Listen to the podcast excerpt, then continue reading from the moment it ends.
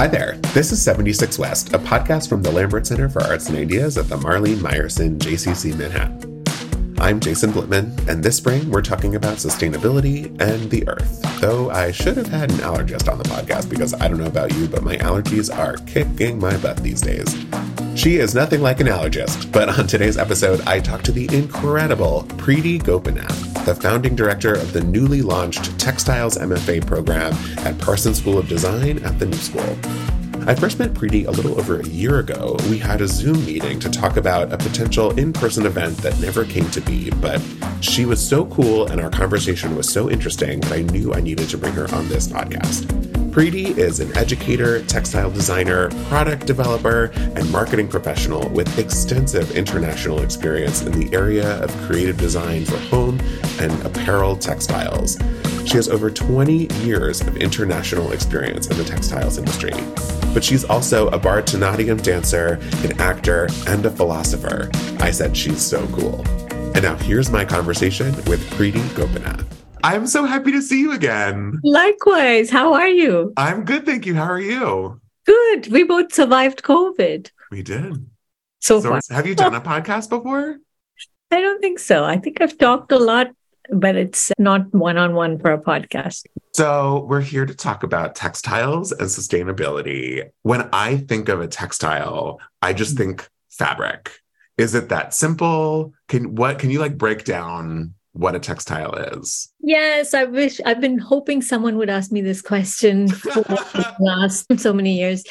And I will say it isn't as simple as that, yet it is. So when we think about cloth, for instance, or fabric, that is what a textile is. But if we had to define it in the nerdy sense of a fabric science teacher in me, I would say it's a material or a cloth that originated from a fiber. So when a fiber is twisted into yarn or spun into yarn and then either woven or knitted into cloth, then you've got a fabric. So the starting point is as important to the cloth mm. as to the user of the cloth. Is there something that people often mistake as a textile? Or no, Not really. because In a lot of things really start. Now from... there are new materials that people often ask, can we call it a textile? It's the reverse, actually. Oh, a lot of materials are now being called textiles, and that's a hard one to answer because it's it does tend to reference this point that textiles come from fiber, right?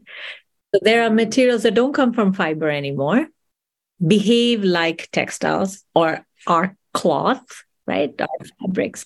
So do we then call them textiles? And the answer is yes. You started the MFA textiles program or just in general the textiles program? The MFA textiles program, which happens to be the textiles program in the School of Fashion at Parsons. So it's the famous fashion design school in, in, in, this country and around the world. Everyone remembers Project Runway and Tim Gunn and all of those associations. And it's as a school of fashion grown and evolved, even in how it thinks about fashion, inclusivity, and ring issues around colonization, all of that involves underneath it all textiles. When you talk about fashion, people tend to forget you need the cloth to make the garment. Where did the passion for fashion or for textiles come for you?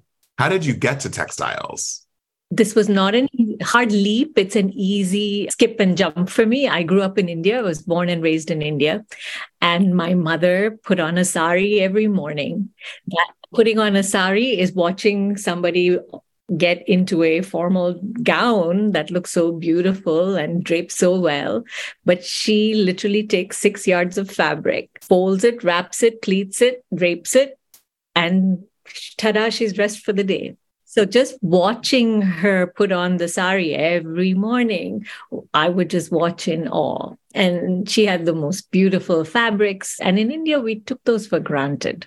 They were one of a kind, woven at six yard lengths with borders and patterns and hand detailing which now that I'm older and wiser and trained in the world of textiles, know, oh my God, the awesomeness that goes into the crafting of a textile is mind blowing. And soon after, I ended up rebelling against the good old institution of parental advice of doing or engineering or accounting or you know as a good indian kid should do and my rebellion was to go to design school so i went to the top design school in the country that was because it was the top design school in the country i got away with it Right. So you have fallen in love with textiles.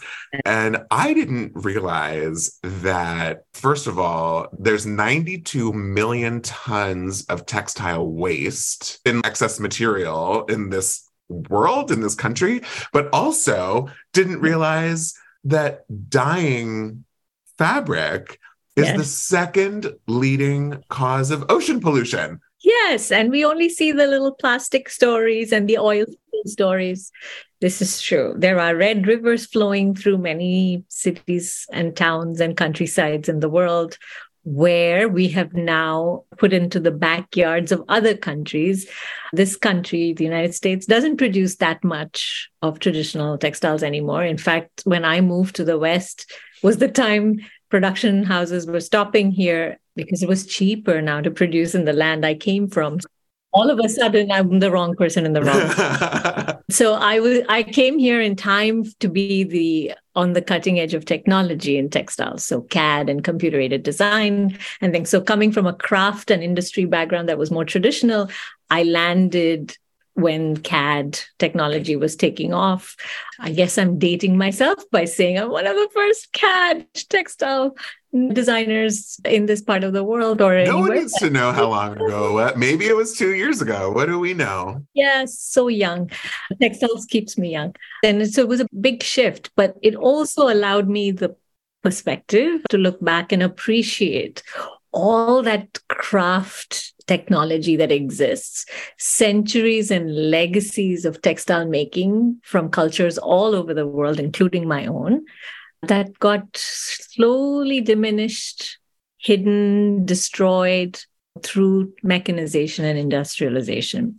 And we are seeing it across the world. So now the industrialized countries are benefiting from old third world countries. They're no longer third world. They've jumped and left ahead of some of the first world countries of the past. But those are the countries that are now producing all our textiles for us. China has completely given up its craft to produce industrial scale textiles for us. So the chemistry involved in dyes and coloring of textiles is fascinating for me. I love that part of it. Who doesn't like to see a chemical reaction where you add something to something else and poof, new color, right? Magic. The new color. I feel like we've all done the volcano experiment when we yes. were a kid. The your lava lamps. Yeah, think about all of these color changing things. I loved my chemistry practicals class or lab work because you would see what happened to sulfur if, what happens when you add acid to something, right? The irony is, if you look back historically, it is on the back of textiles that most colonization happened. So if you look at India, that's what Indians were able to do. One, produce most luxurious handmade cotton textiles. Two, they had also figured out how to dye it because cotton doesn't like to take color. But to make a red textile like this with a natural dye required some secret chemistry knowledge underneath it. And they used their natural resources that could be local plants, urine from a cow, manure, local soil, local waters, a particular river's water had a particular pH, right? So all of these things were natural to the country that was ancient enough in terms of culture and civilization to have developed really outstanding dyeing techniques, printing techniques, and color affinities for fabric. So it was a nice place to go and start doing business, which is how the East India companies would come in. And when the East India Company, the British one, went belly up, it went bankrupt within 100 years, the British government, the monarchy, took over. And so it was the first bailout. Nobody talks about it, but the East India Company went bankrupt and was bailed out by the government. And the government, in taking over the companies, took over the country thought, oh, we might as well take over the country. Why just this? That's the beginning of colonization in India. Now, if you look at America, colonization was what? You had the indigenous people who were producing whatever textiles they did. And then cotton, we had the ideal soil and water systems to grow cotton. And why were the slaves brought from Africa to work the cotton plantations? Now, all of that has had its history and its culture. So, oftentimes, you'll see many civilizations were suppressed or overpowered through colonization on the back of textile workers and to plunder for textiles. Wow. Those are just not the sorts of things that you learn in no. history. No. The history of America, right? If you think about the history of jazz music, blues, it came out of the cotton fields again it's textile. So that's why when we talk about textile we're talking about the fiber even. It is so intrinsic to living. And i like to say textiles are so ubiquitous i would say to our daily life that when something shifts there it's actually very very big in its impact. Whether if you change a fiber in a garment whether you change how something is produced it impacts the world all the way right up to pollution. And that impacts all our conversations around sustainability in terms of water, in terms of the air, in terms of the soil, in terms of the earth, in terms of all the farming that goes into place. The way we talk about the pieces of our lives, we talk about the patchwork of our lives, the fabric of our lives, the things that make up our life, right? We use textile even as a metaphor to talk about how we live. And we're wearing textiles every day. You shower, there's a shower curtain, there's a towel, there's a rug, a bath mat. You wipe your face with it, your kitchen towel, your dishcloth. It is everywhere. So, part of what I'm doing at Parsons in the MFA textiles program is having figured out how intrinsic it is to our lives. I figured if I want to make a change in the world or if we need to, we can do it through this medium of textiles. We just change a chemical involved in the dyeing of a material. If we just change the type of production facility for fiber manufacture, we just change one small little thing that nobody's thinking about while wearing, sleeping, wiping their face, right? You can change huge amount of things in people's lives. You can change well-being. You can bring beauty into somebody's life. You can talk about social justice through textiles. Is it really that simple? Yeah. Can you give it's, an example of what it's one simple of but not easy. changes? it's simple but not easy. We can change our hair color right? It's easy to change our hair color. It's a simple thing, but it will change our whole look, our whole appearance. It's as simple as changing that fiber. So I will tell you, I have students who've just recently graduated who are working with what we call biomaterials. So if you think about the fashion world, I'm just naming the fashion world since I inhabit that space a lot more than the other parts. There's so much plastic in use. So if you think about just a shirt you're wearing, you have plastic buttons, right? Guaranteed. I currently have plastic buttons. You might have metal sets. I'm gonna i I'm gonna take this off. Just I want I'm curious to read the tag and see while just while we're talking about it. The plastic buttons, again, nobody thinks twice about it. So there's plastic in the zippers on every garment that has zippers, if not metal, but plastic has essentially replaced all of this. All of that plastic. What if you were to throw your shirt away, your shirt is fantastic, made from cotton. It will biodegrade, not pollute the environment. But the plastic buttons last thousand years. You and I will be dead and gone, but those buttons will live forever. While they're doing that, they will also start slowly degrading. So they will leach chemicals into the soil, which leak the water tables, which we will then drink or the fish will consume and we will consume the fish. We're so interconnected, we lose awareness of all of that.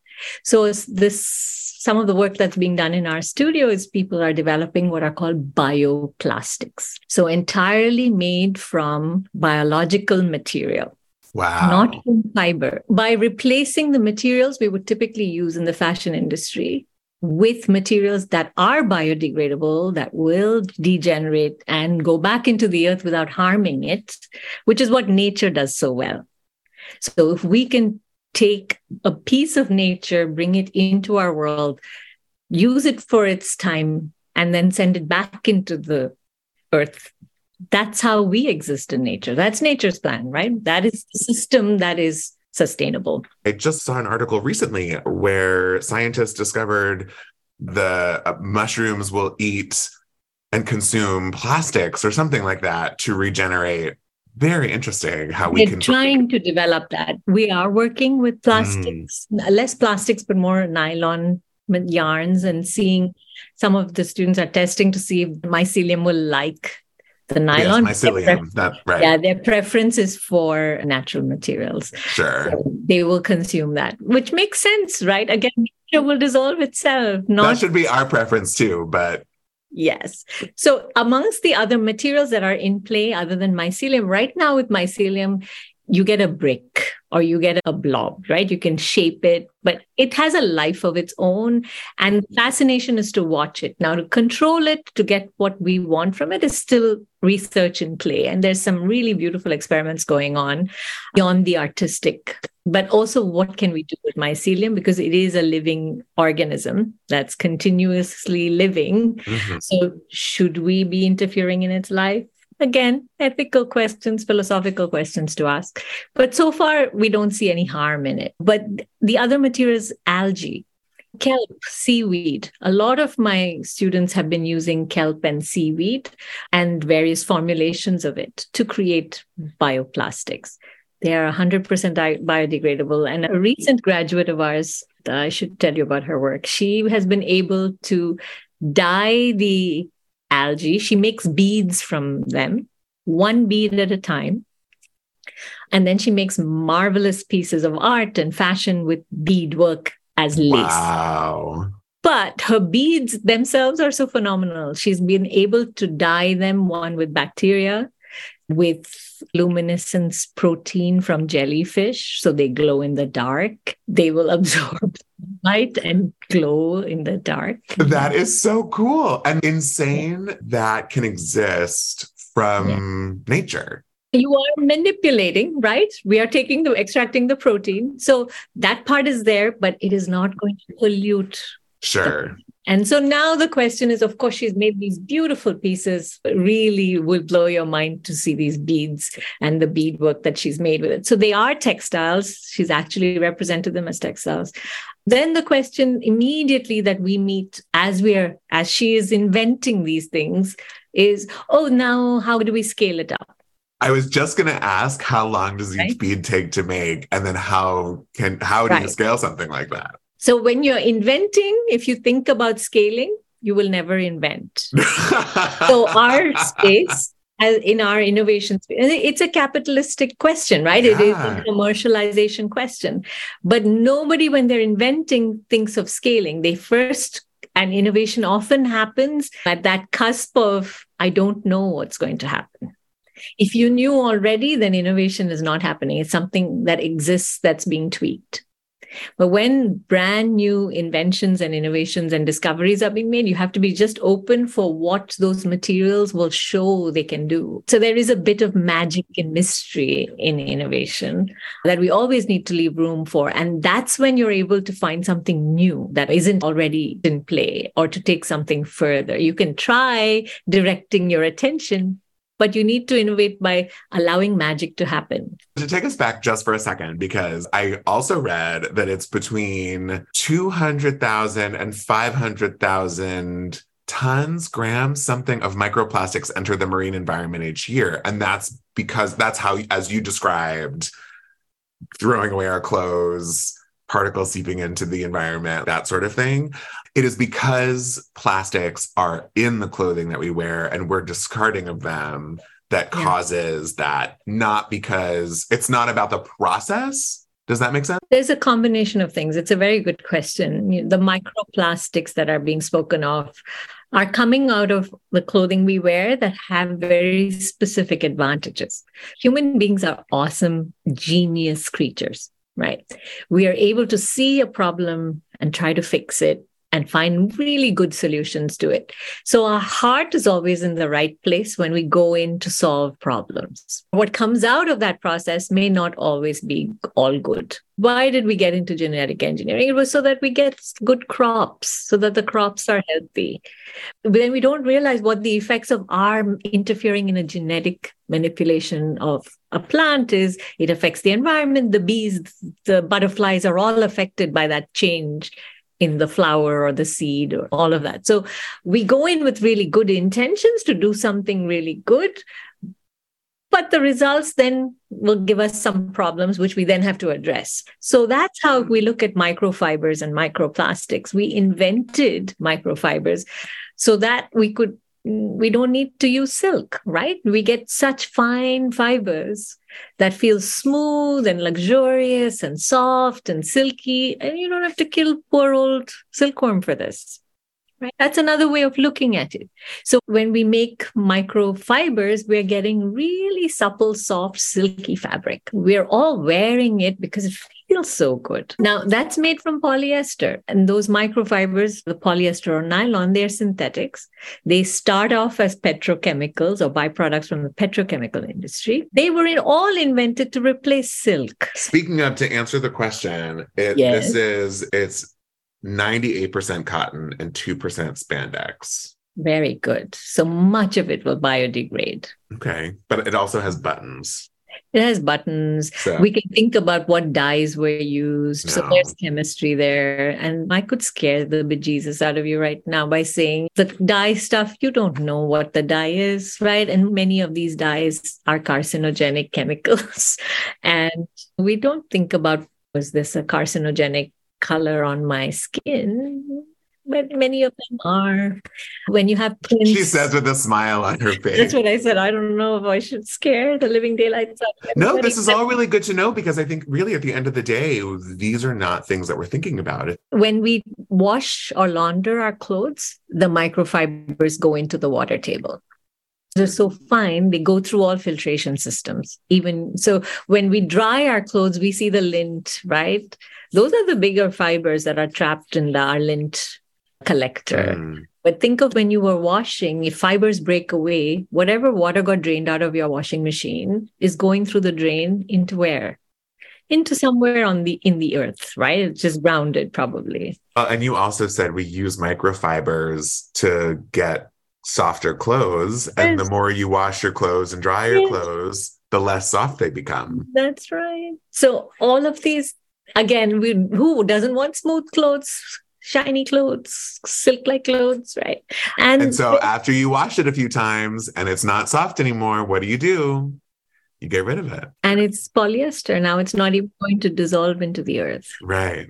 So the beauty of polyester and nylon, and this is why I don't always condemn those materials because they are often the bad boys of the textile world only because they do not biodegrade and also because they're produced from gasoline products and gasoline is a limited resource so they have a bad reputation.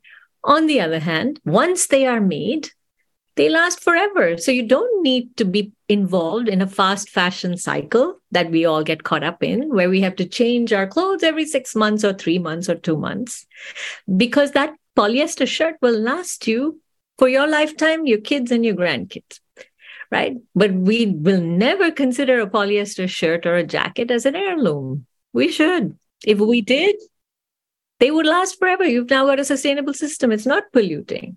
Wow. Oh, so that's really interesting. That's another way to consider. So, material, when we use material, do we want to use it for bandages, which we want to throw away after use. We don't want it to be reused. So then bandages maybe should be made of biodegradable materials. Mm. But something like clothing, which is part of protection and from weather and environment and okay, fashion, looking good, how can we wear it in several ways and se- at looking different, several with different iterations instead of throwing it off? And starting over. I think the statistic is about 15% of clothing is recycled or repurposed. The rest goes into landfill. No matter how good we think we've been, 15%, it's a lot of waste going into landfills, right? And a lot of the time we get away with, oh, where is it going? It's being sent away to countries like in Africa. So they have to deal with our trash. And then what do they do with it? They may reuse it many times because culturally they know how to recycle and repurpose and upcycle. But eventually it's going to land on their soil, in their earth, which right now is pretty pure. We're monsters. With good intentions. Again, that's what I'm saying. We're always thinking, how can I fix this problem? And then we create another bad one. And so I think the point is we need to just be conscious and aware. And like I said, if sustainable means more than just something that's biodegradable, it is looking at, as you rightly said, looking at rivers, looking at water, looking therefore at chemistry of dyes. A lot of printing is done, a lot of finishes that we use. Let's say a simple thing like cotton normally wrinkles. If you wash it, it comes out wrinkled. But these days we get wrinkle free cotton shirts, wrinkle free cotton sheets What's the magic there? Somebody thought long and hard and created a beautiful system where you don't need to iron. And none of us iron these days, right? I know. What was the magic? So a wrinkle resistant finish is applied. Now, the wrinkle resistant finish is usually formaldehyde. Now, formaldehyde is a known carcinogen right mm-hmm. and if it's a known carcinogen which the industry has tried has been trying to say it's non but it is it's therefore something we should consider. Yeah. Would you rather iron or cancer? Just thinking about getting rid of our clothes, it would be so interesting for here's my million dollar idea for you for your students. What what is like the second use? If if clothes came with a second intention. Yeah. so it's like once the crotch starts ripping on your jeans that you overwear yeah. this is what you can do. Now you like rip it apart and then you do this and it becomes a bag. That's right that is the world of upcycling. But if there was like a system in place that encouraged that and it came with instructions and it came with the safety pins to make it or whatever it was, we need the IKEA directions exactly. to do it. Yes, absolutely. And I think a lot of thought is going into this. There are people on the forefront, especially in the world of education, we see it a lot Again, it's not my million dollar idea, but and it's a brilliant one. All I'm saying is just like you said, as you get quilting kits, right? Yes, exactly. Right. able to get yeah, absolutely. It's a great idea. I a quilting kit where you use your own imagination fabric. That's right. My mother uses all my dad's t-shirts as mopping cloths. Oh yeah. To offend him initially when she would wait for, are you done with this? culturally if we could think about as kids if it's ingrained into you to repurpose and reuse and then iron and enjoy the quiet meditative aspect of ironing right? Any chore if you look at it can become meditative and mindful as an action as a practice. Let's create the soul cycle of ironing. So yeah. you go to a place there's calming music on and you just start slowly ironing and whoever does Great idea. I think if we called it ironing yoga, it'll be a hit. Uh, but truly though, it's so funny because that is our culture. We like need the fad in order to make it. That's right. That's- okay, so what makes or what can yeah. make a textile sustainable? Like what is that journey? I know that there's not like a No, I will start with awareness, right? Uh, awareness of where the material comes from, how it's produced, where it's going to be used, where how it what function it will serve, and then the most important, how it'll be discarded at the end of its life. That is the part no consumer thinks about. That is often the part no producer thinks about. And that is the part we need to refocus our attention to know the starting point and to know end of life for that product. For a consumer who you just talked about being busy, not having time. For a yeah. consumer who doesn't have it in them to do research about a company, where things started, where things are going, is there something that somebody could look for in a store on a tag and know immediately, have a little bit more information than having to Google or something like that? What should we be looking for as a consumer? There's no easy answer. There's no short answer. The only tag information you get in your clothing is what the fiber is, the fiber content. Like you said, you saw it was cotton and spandex. and maybe the country of origin where Bangla- Bangladesh was the shirt that I had. Yeah. But you don't know where the cotton was grown. Mm-hmm. Not know where the yarn was made. You do not know where the dyes were done. You don't know what the dyes are. Hmm. You don't know. We have no information on those tags, and it's not mandated by law.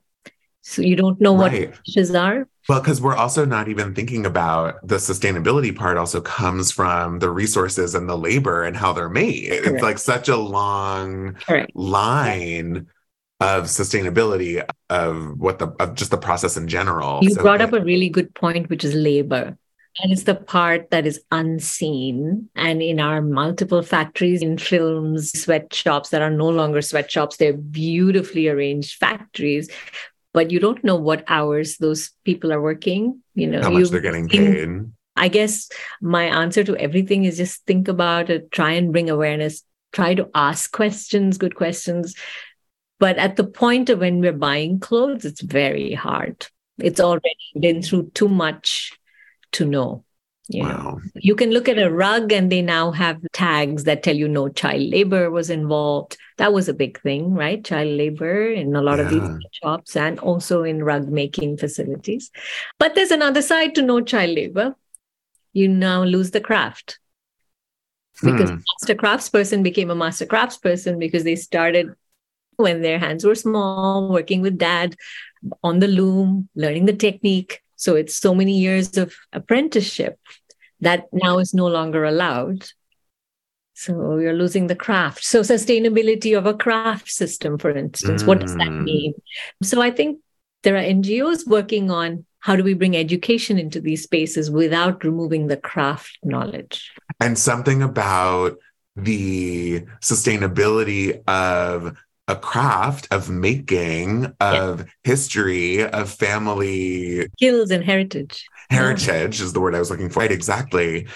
The sustainability of legacy of all tied together and in turn the sustainability of the earth which we need in order to check all the other boxes i love this so much because we have not talked about that you're also a philosophy professor this is true what a perfect moment of philosophy. The good part about philosophy is awareness, right? Bottom line is how do you bring consciousness to bear? And I'd leave it at that in terms of when we ask the question, it's who am I and what am I and what is my purpose? And I love Joseph Campbell's line. It's we're not looking for meaning, we're looking for the experience of living. And that is so true. I think if we experience living, think about the moments we're really happy.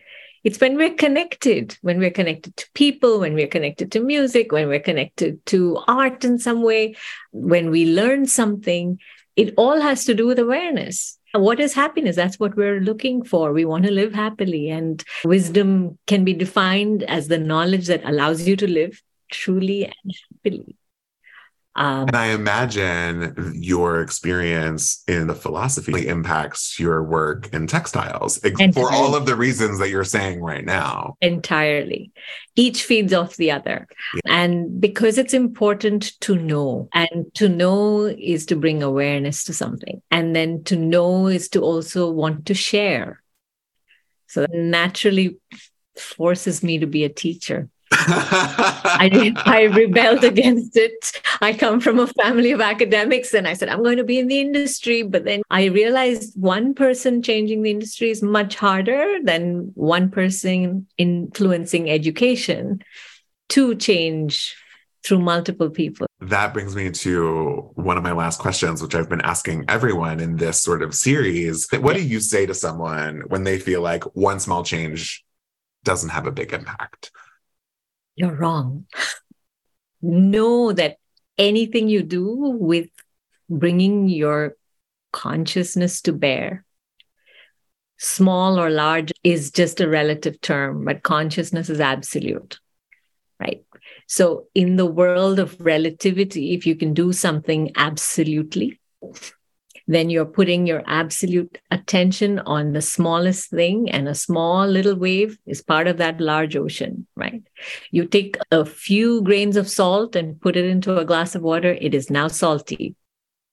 it makes a big change. As the smallest step in the right direction, you can influence a movement, right? You can inspire movement and change. That's such a great example. It just takes a tiny bit of salt in the water for the water to taste salty. And as you're repeating it, though, I'm thinking I should have said sugar. It would have been a more enticing metaphor. That's okay. No, I even still, I only put a little milk in my coffee. It does the trick. Oh, it's the same sort of thing. It's yes, and you're right. You're right. You're articulating it right. A little will go a long. And if you doing something small is seen, and somebody else feels I can think differently because I saw Jason do that, or Preeti's doing something weird over there in that corner. You know what? Why? Maybe I'll try. Is the beginning of two people doing it right? Now it's really exactly incremental change. If we just think about it every time we go in for a little retail therapy as to what we're doing, do we need that one more thing? And if we do and we're throwing something else out, where is that going? Just that little thought will maybe give us pause or maybe give us a moment to contribute differently. So it just changes reactionary behavior to responsive behavior. So we're not doing knee jerk reactions anymore. If we come, that's the awareness part, I guess. You respond to a situation when you're aware of it. This is just the beginning for you. I see lots of podcasts in your future.